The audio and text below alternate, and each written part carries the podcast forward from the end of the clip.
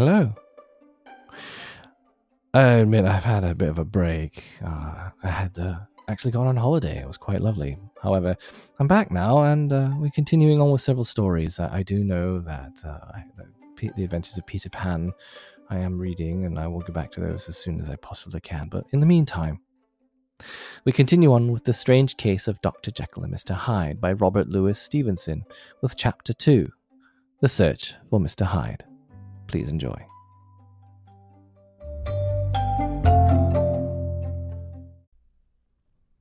That evening, Mr. Utterson came home to his bachelor house in the sombre spirits and sat down to dinner without relish.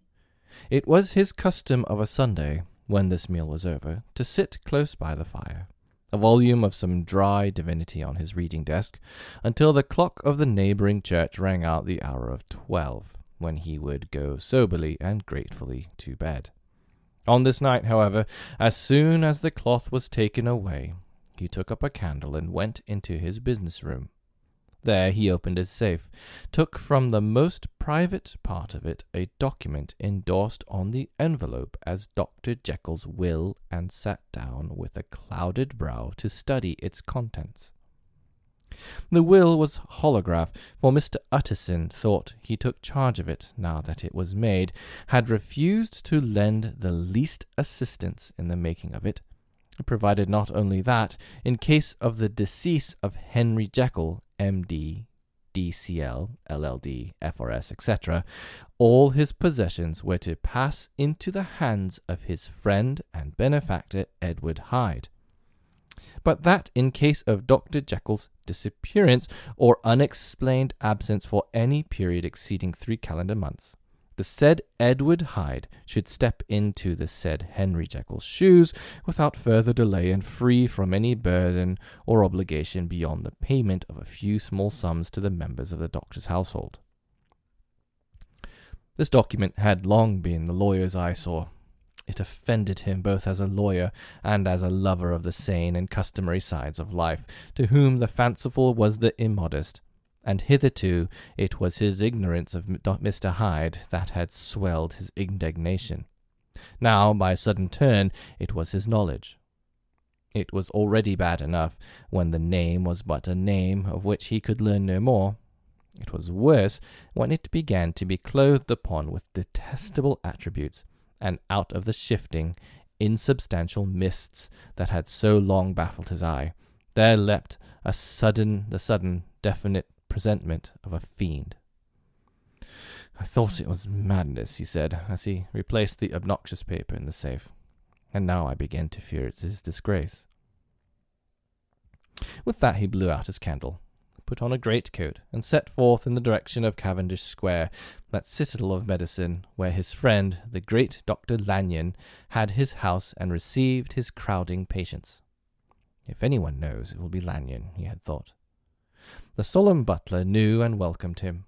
He was subject to no stage of delay, but ushered direct from the door to the dining room where Dr. Lanyon sat alone over his wine. This was a hearty, healthy, dapper, red faced gentleman, with a shock of hair, prematurely white, and a boisterous and decided manner. At the sight of Mr. Utterson, he sprang up from his chair and welcomed him with both hands. The geniality, as it was the way of the man, was somewhat theatrical to the eye, but it reposed on genuine feeling, for these two were old friends, old mates, both at school and college, both thorough respecters of themselves and of each other, and what does not always follow, men who thoroughly enjoyed each other's company. After a little rambling talk, the lawyer led up to the subject which so disagreeably preoccupied his mind. I suppose Lanyon, he said, you and I must be the two oldest friends that Henry Jekyll has. I wish the friends were younger, chuckled Dr. Lanyon, but I suppose we are, and what of that? I see little of him now. Indeed, said Mr. Utterson. I thought you had a bond of common interest. We had, was the reply. But it is more than ten years since Henry Jekyll became too fanciful for me. He began to go wrong, wrong in mind, and though of course I continue to take an interest in him for old sake's sake, As they say, I see and have seen devilish little of the man. Such unscientific balderdash, added the doctor, flushing suddenly purple, would have estranged Damon and Pythias. This little spirit of temper was somewhat of a relief to Mr. Utterson. They have only differed on some point of science, he thought, and being a man of no scientific passions, except in the manner of conveyancing, he even added, it is nothing worse than that. He gave his friend a few seconds to recover his composure, and then approached the question he had come to put. Did you ever come across a protege of his, one Hyde? he asked. Hyde? repeated Lanyon. No, never heard of him since my time. That was the amount of information that the lawyer carried back with him to the great, dark bed on which he tossed to and fro, until the small hours of the morning began to grow large. It was a night of little ease to his toiling mind, toiling in mere darkness and besieged by questions. Six o'clock struck on the bells of the church that was so conveniently near to Mr. Utterson's dwelling, and still he was digging at the problem. Hitherto it had touched him on the intellectual side alone, but now his imagination also was engaged, or rather enslaved, and as he lay and tossed in the gross darkness of the night and the curtained room, Mr. Enfield's tale went by before his mind in a scroll of lighted pictures. He would be aware of the great field of lamps of a nocturnal city, then of the figure of a man walking swiftly, then of a child running from the doctor's, and then these meet. And that human juggernaut trod the child down and passed on regardless of her screams. Or else he would see a room in a rich house where his friend lay asleep, dreaming and smiling at his dreams, and then the door of that room would be opened, the curtains of the bed plucked apart, the sleeper recalled, and lo, there would stand by his side a figure to whom power was given, and even at that dead hour he must rise and do its bidding. The figure in these two phases haunted the lawyer all night, and if at any time he dozed over, it was but to see it glide more stealthily through the sleeping houses, or move the more swiftly, and still the more swiftly, even to dizziness, through wider labyrinths of lamp-lighted city, and at every street corner crush a child and leave her screaming. And still the figure had no face by which he might know it. Even in his dreams it had no face, or one that baffled him and melted before his eyes and thus it was that there sprang up and grew apace in the lawyer's mind a singularly strong, almost an inordinate curiosity to behold the features of the real Mr. Hyde. If he could but once set eyes upon him, he thought the mystery would lighten and perhaps roll altogether away, as was the habit of mysterious things when well examined. He might see a reason for his friend's strange preference or bondage, call it what you please, and even for the startling clause of the will. At least it would be a face worth seeing, the face of a man who was without bowels of mercy, a face which had but to show itself to raise up, in the mind of the unimpressionable Enfield, a spirit of enduring hatred.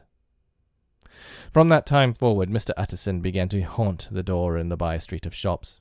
In the morning before office hours, at noon when business was plenty, and time scarce, at night under the face of the fogged city moon.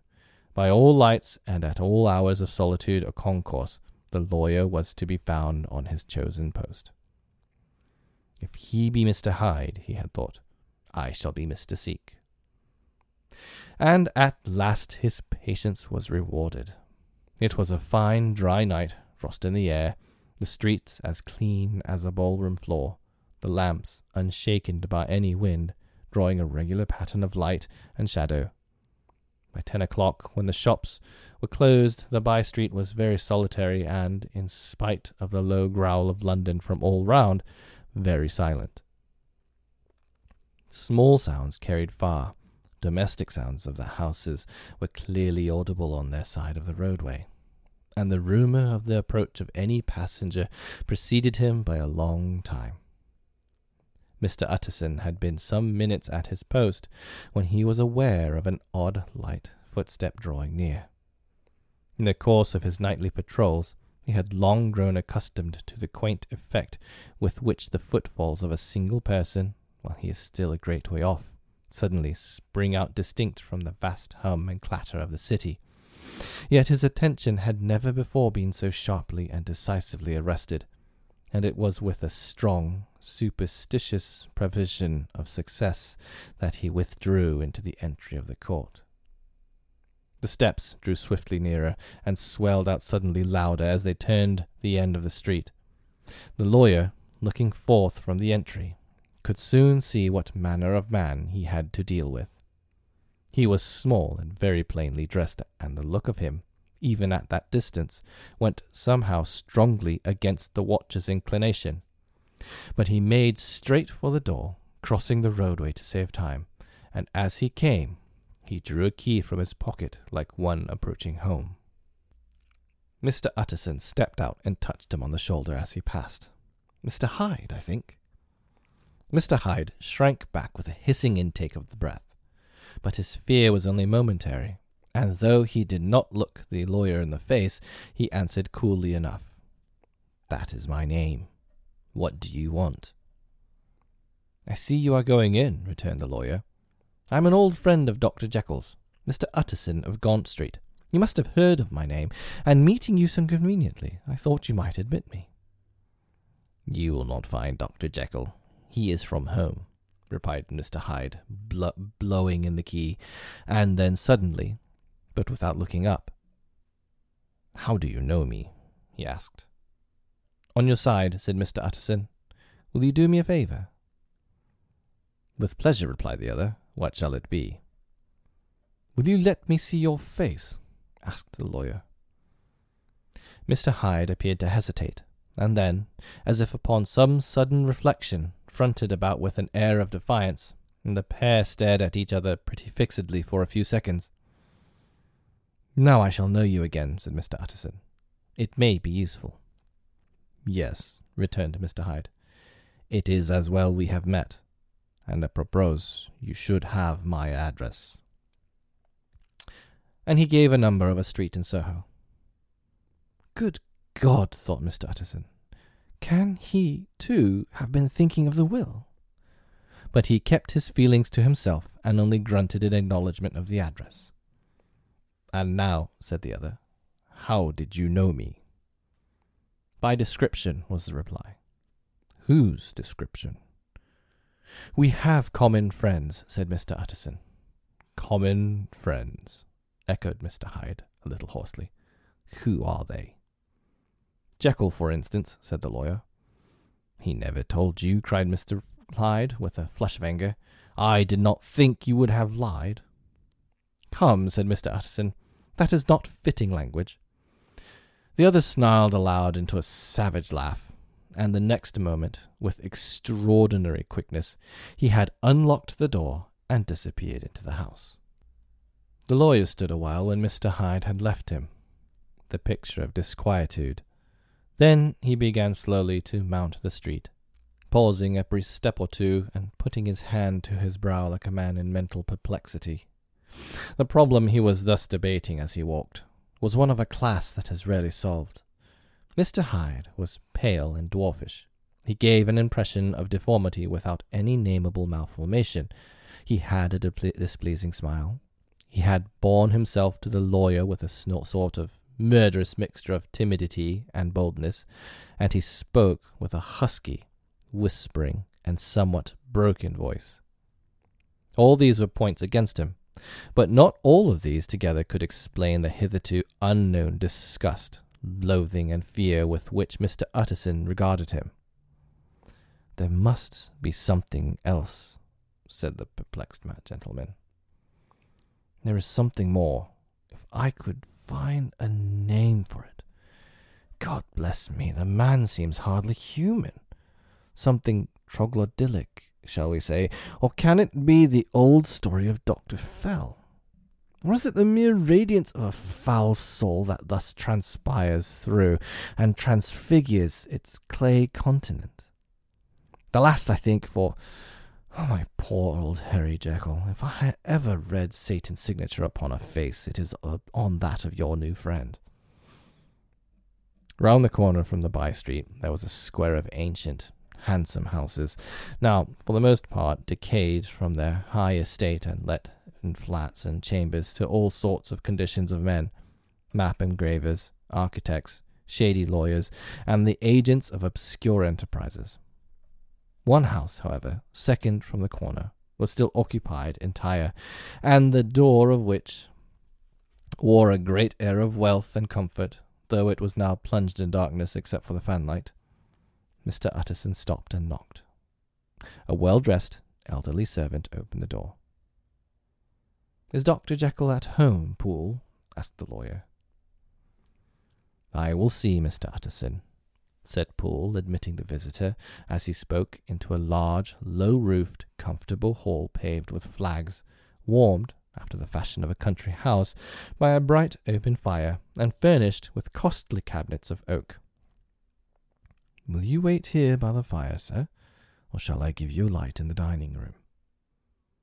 Here, thank you, said the lawyer, and he drew near and leaned on the tall fender. This hall, in which he was now left alone, was a pet fancy of his friend the doctor's, and Utterson himself was wont to speak of it as the pleasantest room in the London. But tonight there was a shudder in his blood. The face of Hyde sat heavy on his memory. He felt, what was rare with him, a nausea and distaste of life, and in the gloom of his spirits he seemed to read a menace in the flickering of the firelight on the polished cabinets and the uneasy starting of the shadow on the roof. He was ashamed of his relief when Poole pleasantly returned to announce that Dr. Jekyll was gone out. I saw Mr. Hyde go in by the old dissecting room, Poole, he said. Was that right, when Dr. Jekyll is from home? Quite right, Mr. Utterson, sir, replied the servant. Mr. Hyde has a key. Your master seems to repose a great deal of trust in that young man, Poole, resumed the other musingly. Yes, sir, he does indeed, said Poole. We have all orders to obey him. I do not think I ever met Mr. Hyde, asked Utterson.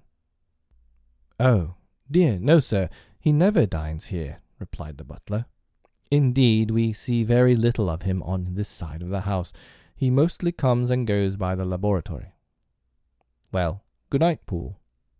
Good night, Mr. Utterson. And the lawyer set out homeward with a very heavy heart. Poor Harry Jekyll, he thought. My mind misgives me he is in deep waters. He was wild when he was young. A long while ago, to be sure, but in the law of God there's no statute of limitations. Ay, it must be that, the ghost of some old sin, the cancer of some concealed disgrace. Punishment coming. Pede claudo. Years after memory has forgotten and self love condoned the fault.